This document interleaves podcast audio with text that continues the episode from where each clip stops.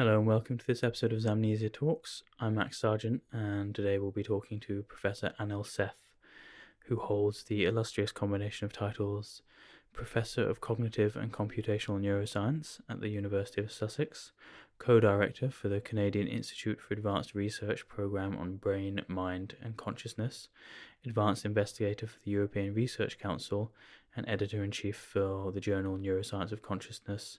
And on top of that, he's also the author of the best selling book, Being You. Uh, today, we'll talk to him mostly about his work regarding psychedelics, the brain, and consciousness. And you'll find out more about this later, but just so it's easy to find, the link for the perception census is perceptioncensus.dreammachine.world forward slash.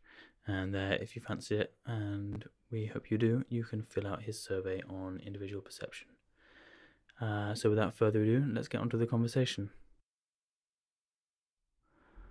Okay, so a quick question to get us started before we get into some deeper things.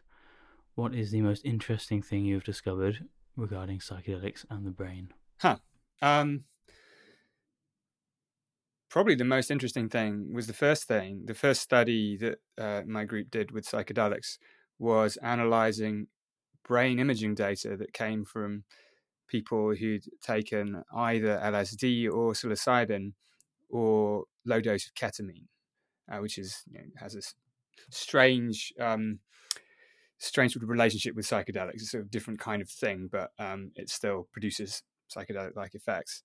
And we were studying brain data collected by by colleagues at Imperial, the, the group of Robin Carhart Harris, who's who's now in, in San Francisco, because at, at Sussex we don't have the the licenses, unfortunately, to administer psychedelics here uh, for research purposes. But in previous work in my group, we've been looking at what happens in the brain when people lose consciousness, when they fall asleep or when they go under general anesthesia, states like that. And one of the things we found was there's this particular measure, which is a measure of how diverse the patterns of activity in the brain are you can think of it a little bit like almost how random the brain activity is, how many different things are going on. And we found that when you lose consciousness, your brain becomes more predictable. There's, there's less diversity. The dynamics are more regular, whether it's anesthesia or whether it's falling into a dreamless sleep.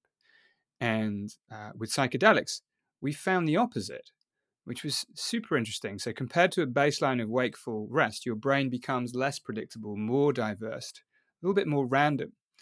And this was fascinating because actually we tried a number of times to find conditions or states where this measure of diversity would go up rather than down compared to just normal waking awareness. And we hadn't found any. We'd only found things that make it go down, like sleep and anesthesia, until we studied these data from psychedelics.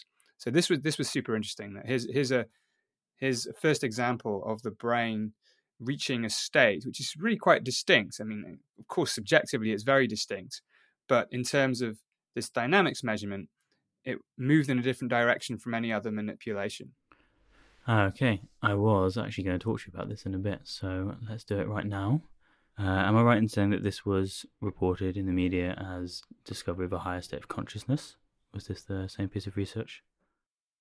Well, it was, yeah, which is something that we had to push back on quite quite strongly because you know there's there's very different meanings.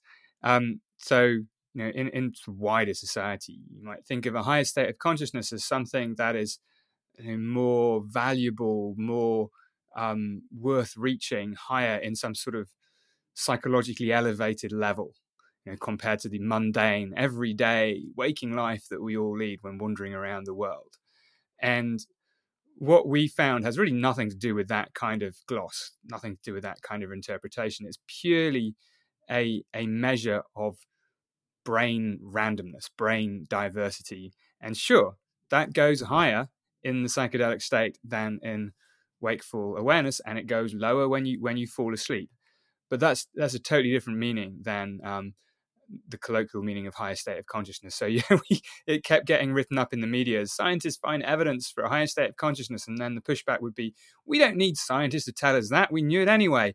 And so like, hold on a minute, you're talking about something completely different. And of course, the fact that I mean, we never mentioned this interpretation in the paper, so it's just what people you know, will take from it if they just want to you know, want to convey a simple message. But that's interesting, right? I mean, that's that's one of the bigger challenges is we have these measures of what happens in the brain, but how do we connect them in explanatory, useful ways to what happens in people's experience? And it's it's not going to be a simple one to one mapping. Like it's not that something goes up in the brain and you know something goes up in in consciousness. It's going to be more interesting, more complex than that. Okay, thanks. Um, I was thinking now maybe we could have some definitions for the people listening before we go any further, just so the rest of the conversation makes a little more sense. So, given that, could you explain to us a little about the hard problem of consciousness in philosophy, which I believe is David Chalmers, and then your alternative that you've coined the real problem, and then maybe also a little bit about your theory of the beast machine, and then from there we can go a bit more in depth. okay, well, I'll try and fit it in a very, very concise how is it that some physical systems are identical to or, or give rise to conscious experience? This is the hard problem, which is a, a, way of putting the problem coined by the philosopher David Chalmers. He says something like, you know, "It, it." Uh, how does he put it? He says, um, "Physical systems. How is it that a physical system should give rise to um, an inner life at all. It seems objectively unreasonable that this should happen, and, and yet it does happen. And so this is really my my approach, which is a middle ground between these things. And it's it's certainly not only my approach; it's a lot of other people's as well. But I've called it slightly tongue in cheek the real problem of consciousness, and it's to accept that consciousness exists. Conscious experiences are going on for, for you, for me, for other organisms. And they're intimately related to the brain and, and the body and the challenge isn't, at least not at first, to explain how and why conscious experiences come to be, but to explain the different properties of conscious experiences given that they exist. Like, why is visual experience the way it is and different from a musical experience or from an emotional experience? Why is the experience of self, of free will, the way it is and, and not some other way? And why can we do particular things in virtue of being conscious and, and not other things? So that's the overall framing and then just very briefly the beast machine theory is is my own kind of take on on this my own attempt at explaining the properties of consciousness and and the basic idea is to think of every kind of experience whether it's of the world around us or of the self within the world as a kind of perceptual prediction and then the final piece of the puzzle is just to scoot right to the end is that the origin, I argue, the origin of all this predictive machinery that underpins all our experiences, all has its root in a primary duty of the brain to keep the body alive, to regulate the body, to keep blood pressure where it needs to be, and, and, and so on. Because a good way to control something is to be able to predict how it behaves. So, my argument is that all of our perceptions, whether they're of the world around us or of being a self within it, are grounded in control of the body and that we experience everything with, through, and because of our living bodies. And what this does, it means that consciousness is very, very closely tied to our nature as, as organic, living, flesh and blood systems, which is why I appropriate this old term from Rene Descartes and call it the beast machine theory about consciousness. I see. And bringing it back to psychedelics, then, is it fair to say that they disrupt the brain's processing and its ability to make these predictions accurately? That's a working hypothesis, yeah, and and that's. I mean, it's it's still not really clear what exactly psychedelics are doing, and of course, they may not be doing just just one thing. So we've we've done a number of studies now of, of psychedelics and in different from different perspectives using different tools and what we find is consistent with with that idea but it doesn't it, it's not a neat story by any by any means so in another study we found that there's less information flow in the brain on psychedelics. So for two different brain areas, whichever they may be, more or less, there's less talking between them in terms of information.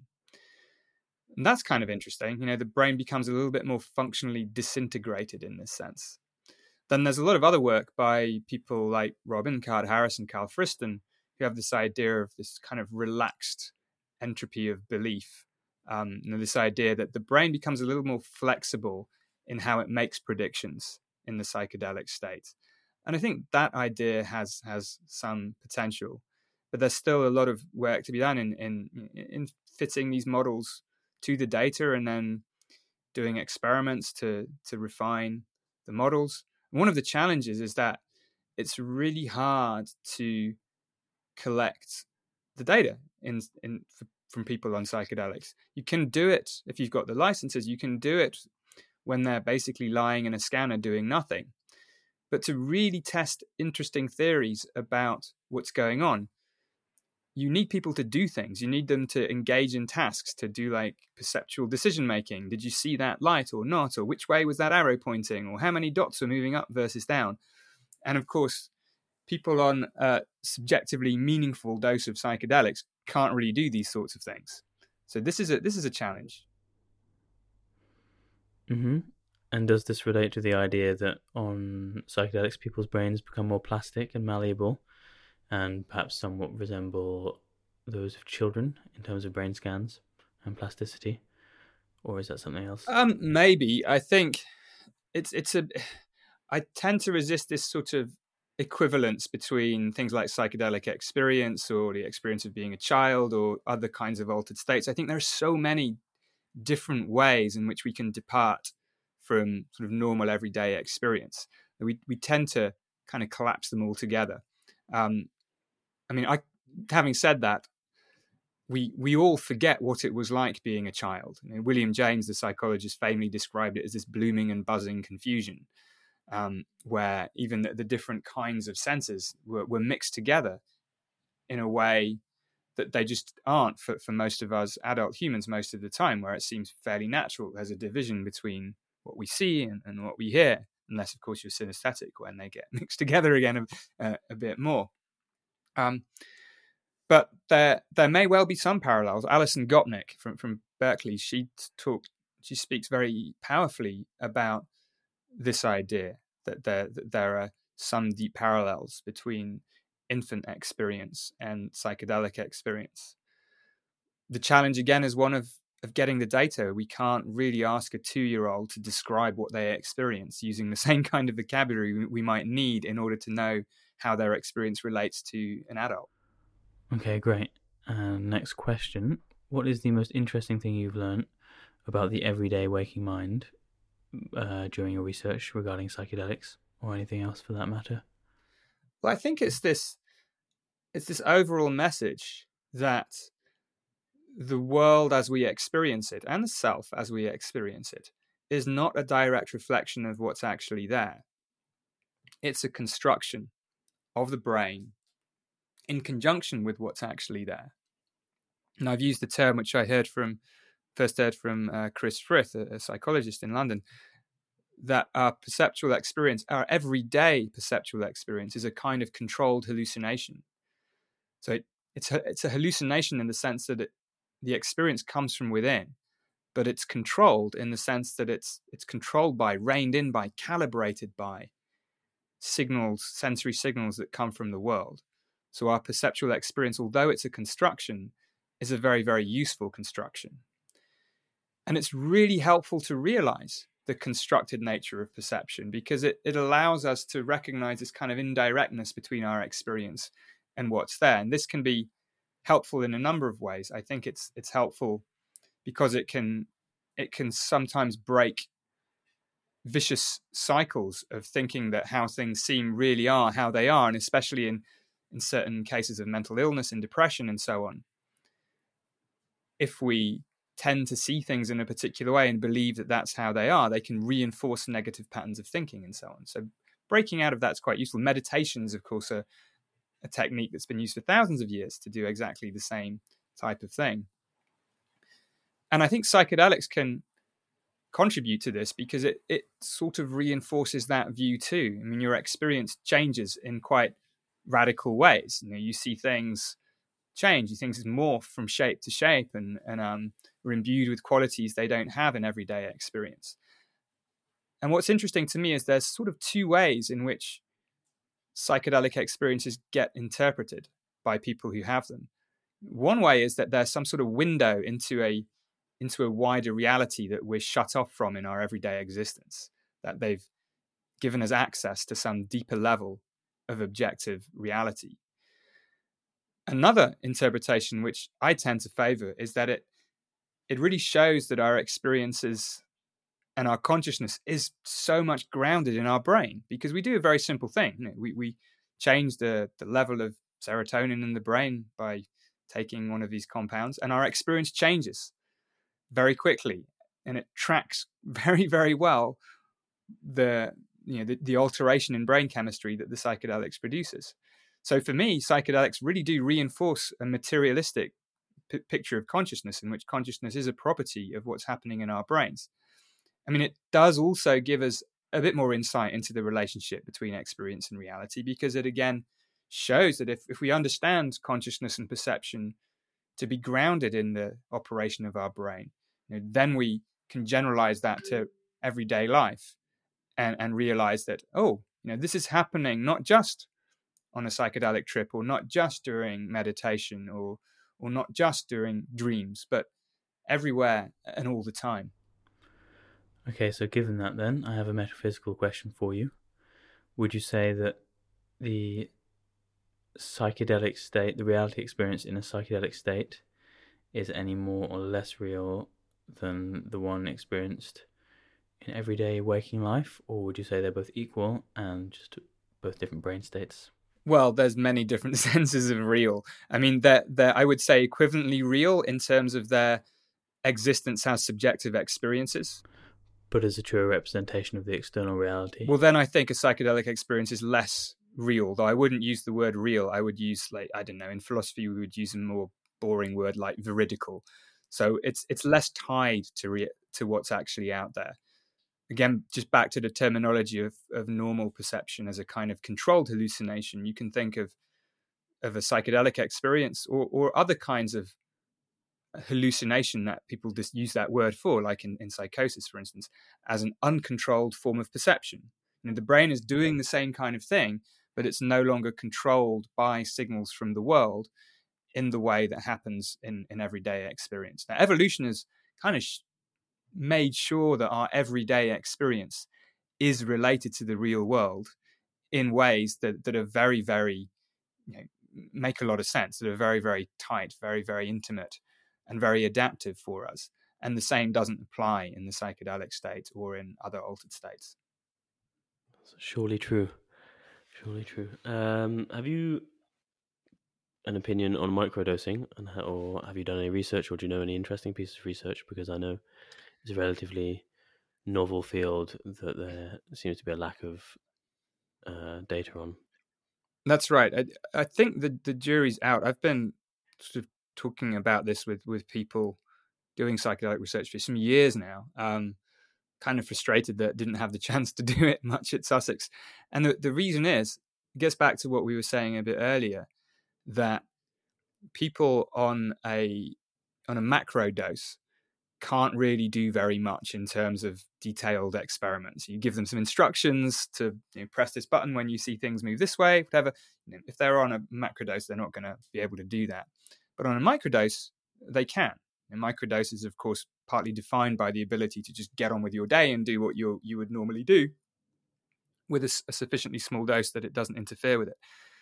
Now, most of the research on microdosing has been about whether it affects things like your creativity or maybe your mental health, which are very important, but quite hard to pin down. And I think the evidence is pretty mixed as far as I know. I'm, I have not read, I'm not totally up to date but it's pretty mixed and it's very easily confounded with things like placebo effects and expectation effects and and so on so uh, for me a much more interesting line of research for microdosing is how it affects basic perceptual processes because if we think of the brain as a prediction machine and perception as, as a, a way in which the brain makes predictions. Now, there are many of the paradigms that in psychology we use all the time to try and you know, quantify this process, specify this process, precisify this process. Now, we could apply them in, in states where where people have taken a small amount, a microdose of a psychedelic, and it should change how you know, how they behave on these very very detailed tasks, and they should still be able to do them. So now I do think there is some work happening in this area now, um, but I'm not yeah I, I'm not aware of any particular example that, that's out there yet. But I think this is the way things are going, and I think this is the way things should go, and I think there's a lot of potential there. Yeah, so tell me about the Dream Machine, which you're working on with Jon Hopkins, who I spoke to last time. Uh, That's right. Quite an, quite an interesting project. That's right. Yeah, I listened to your your conversation with, with John, and it was it was actually a, a, real pleasure to to get to know him a little bit through this Dream Machine project. He did the the music for it. He made this incredible spatial soundtrack with with 32 channels of sound and um, and 80 speakers, something like that. So the Dream Machine is based partly in art and partly in science, and it's a way of generating a another altered state, another kind of different conscious experience. But unlike psychedelics, it's based on a technique that we can we can use and deploy to the general public um, without getting arrested, and it's it's it's fantastic. So it's the the basic technique is to use stroboscopic light on closed eyes and stroboscopic just means very fast flickering white light on closed eyes. Now, the light has to be sufficiently bright and it has to be in the right kind of frequency range.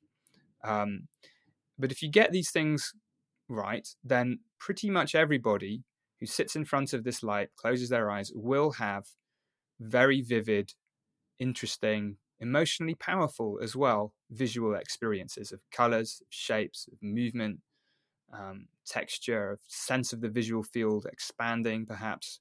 Very interesting, very immersive, very compelling, and for most people, entirely unexpected because they're just sitting in front of a flashing white light. The neuroscientist William Grey Walter in the 1950s first wrote about this phenomenon. Actually, it goes back further in neuroscience, but he was the first person to sort of really tackle it properly. He has a chapter in his 1953 book called Revelation by Flicker, which is a beautiful read.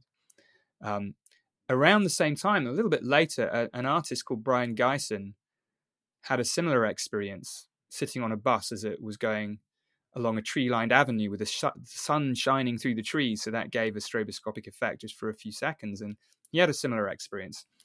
And he decided he wanted to make this a sort of public art experience because he was challenging the idea that, that already back in the in the 50s that we experience culture as something that is given to us that we consume from the outside. Um, whereas with this this kind of experience it really feels like it's coming from within and it is coming from within. So the first dream machine was was developed by Brion Gysin um, together with a mathematician Ian Somerville and, and also William Burroughs got involved too and it was just a, a bright light in a rotating cardboard cylinder with slits cut in it. Now, I'd never heard of this, but in 2012, we started working on the neuroscience of stroboscopic light with my colleague David Schwartzman to figure out what was going on in the brain because it's very interesting. You know, you, your eyes are shut, yet you're having powerful visual experiences. What's happening in the brain?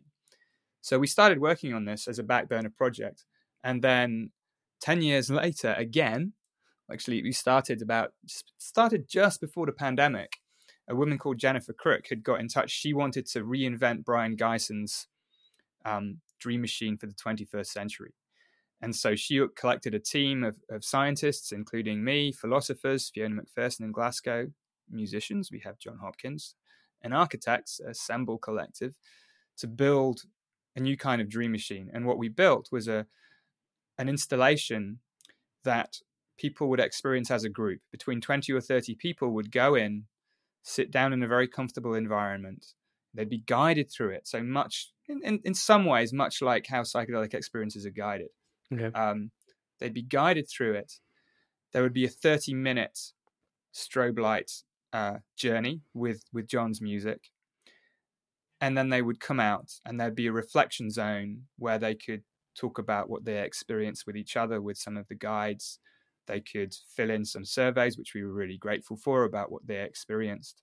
Um, they could even draw. People love to draw. I didn't think grown-ups like to draw that much, but I was wrong. We've got twenty thousand drawings from people who've been through the Dream Machine now. Uh, so that's what it was. It was over. It was installed in four cities in the UK over the over the summer of 2022, and um, it's been an, an incredible journey. I think it's given thousands of people a new interest in the brain, in the mind, in consciousness, because it really reveals to you that your brains are pretty amazing. And even if you've never thought about any of the issues we've been talking about before, you can't help confront them in the dream machine. Sounds incredible. Have you tried it yourself? yeah, I mean, I've tried it a great number of times. I mean, because we've been working on it in the lab, I've, I've got one of a mini version of this kind of thing at home in, in one of the rooms. Um, nice. It's it's quite it's quite relaxing. You know, actually, just just to sort of link this to the previous conversation, we were very we were extraordinarily careful in everything we wrote about the dream machine to never mention psychedelics because it's not like a psychedelic experience. You know, there may be some similarities, but it's really kind of different, and the mechanism is totally different. I mean, there are no you know you don't take anything. There's there's nothing pharmacological about about the method. It's light, um, but of course, all the media reports straight away were describing it as as a sort of drug free psychedelic trip, and that that was interesting. Just just the fact, just even though we we were very keen to you know, to make a firewall between the two, you know, people would draw this um, draw this relation. And actually, one of the future projects we have is you know, we got a lot of spontaneous reports of people having you know, quite a lot of mental health benefit from this. Okay. Not everybody, it wasn't designed for that, it wasn't a controlled experiment. But nonetheless, just the weight of anecdote is, is motivating us um, to investigate now more systematically the therapeutic benefit of, of this intervention. Do you have any suspicion what it may be? Is it just enough to break someone's standard perception of reality for a while to give them a kind of fresh sense of what's going on, or do you think there's something deeper going on on a physical level? It, it, it might be a combination of things. I certainly think that's part of it. So I think, I mean, that's one of the reasons I think psychedelics can be useful also for therapy, is is they do provide this this first person break, which which is helpful. Um, for the for the light for the strobe light, there are also there's a wealth of pre-existing work showing how light therapy can be useful in different ways for especially for mild to moderate forms of depression and, and seasonally seasonal affective depression. Um, so there's there's things that might line up. I mean, it's it's still very early days. What we need to do now is just um, just uh, some early pilot studies about its effectiveness. How exciting! Uh, and final question, and then I'll let yeah. you go. Do you take psychedelics yourself? You don't have to answer. you don't have to answer this if it jeopardizes No, that's fine you. to ask. I mean, it's yeah i have done yeah i mean i think it's it's for, for me it was it's essentially about curiosity you know i've been interested in in the brain consciousness and mind kind of all my career all my life in some ways so especially when you start working on these things from uh, you know a third person scientific perspective you, you want to know what it is that you're studying and that's the thing about consciousness you, you you you to know you have to experience something yourself. There are different kinds of knowledge you know, they they're the knowledge that you get from a third person the knowledge you get in the first person. So you know I, i'm certainly not somebody who's who's regularly taking psychedelics or who's felt the need to structure life around them and i i don't really think the experiences have necessarily driven any of the science or any of the research um, okay. in a direct way, but they have certainly given me uh, yeah a, a, sense of understanding of, of the space of altered experiences and at a personal level I've found them incredibly powerful i mean i think i the experiences i've had have been they share all the characteristics that that i've heard other people talk about in terms of you know, their emotional impact, their potentially transformational impact. So it's been a very valuable part of my life for sure. Okay. Thank you very much.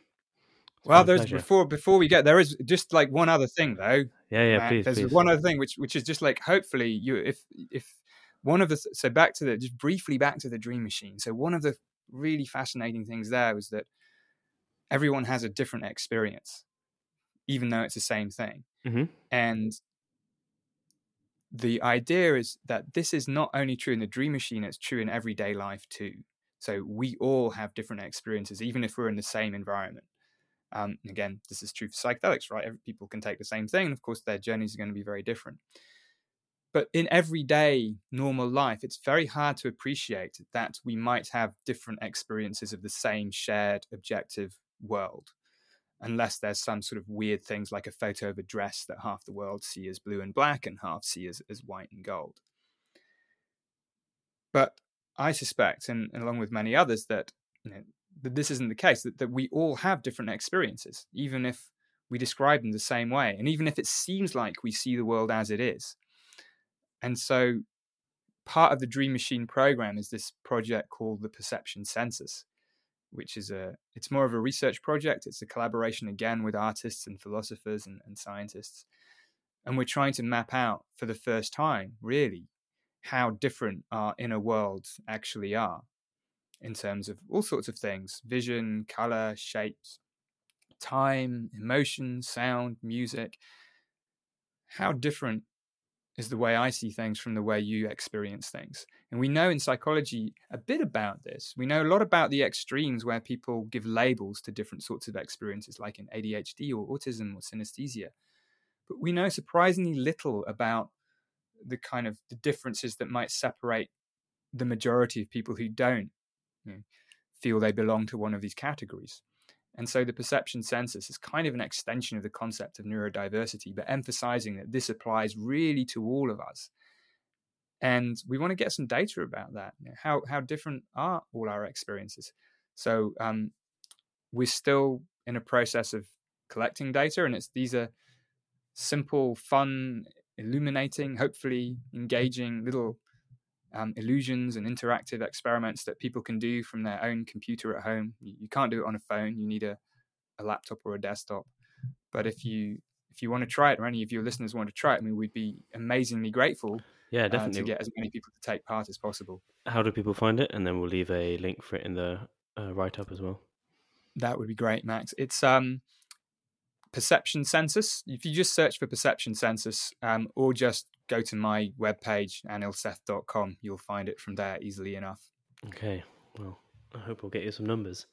Uh, it's interesting hearing a scientist talk about different perceptions of the same thing because that's kind of taking an idealist perspective of a realist materialist issue. Um, mm. Or not an mm. idealist perspective, rather, but kind of it's just it's just kind of seems novel to me. Often people, I know you get the sense that science takes this view of kind of one model fits all, and looking out looking to generalize rather than individuate.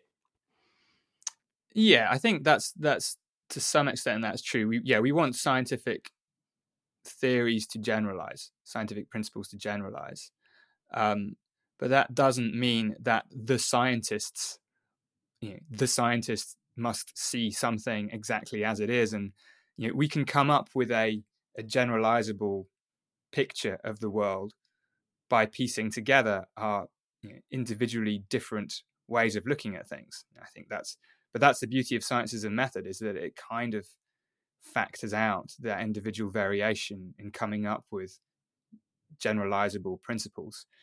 The problem is when you apply that scientific method to perception itself you kind of turn it back in on itself but but you can you can still you know, the method still works the method still applies. Um, but yeah in fact you can you can think of perhaps some of the big debates in philosophy about the nature of thought or the nature of perception you know actually come about because the philosophers involved might experience thinking or perception in different ways but not realize that's what's going on. My my colleague on the perception census, Fiona Macpherson, has written beautifully about about this idea, which I think is quite provocative. Yeah, it really is.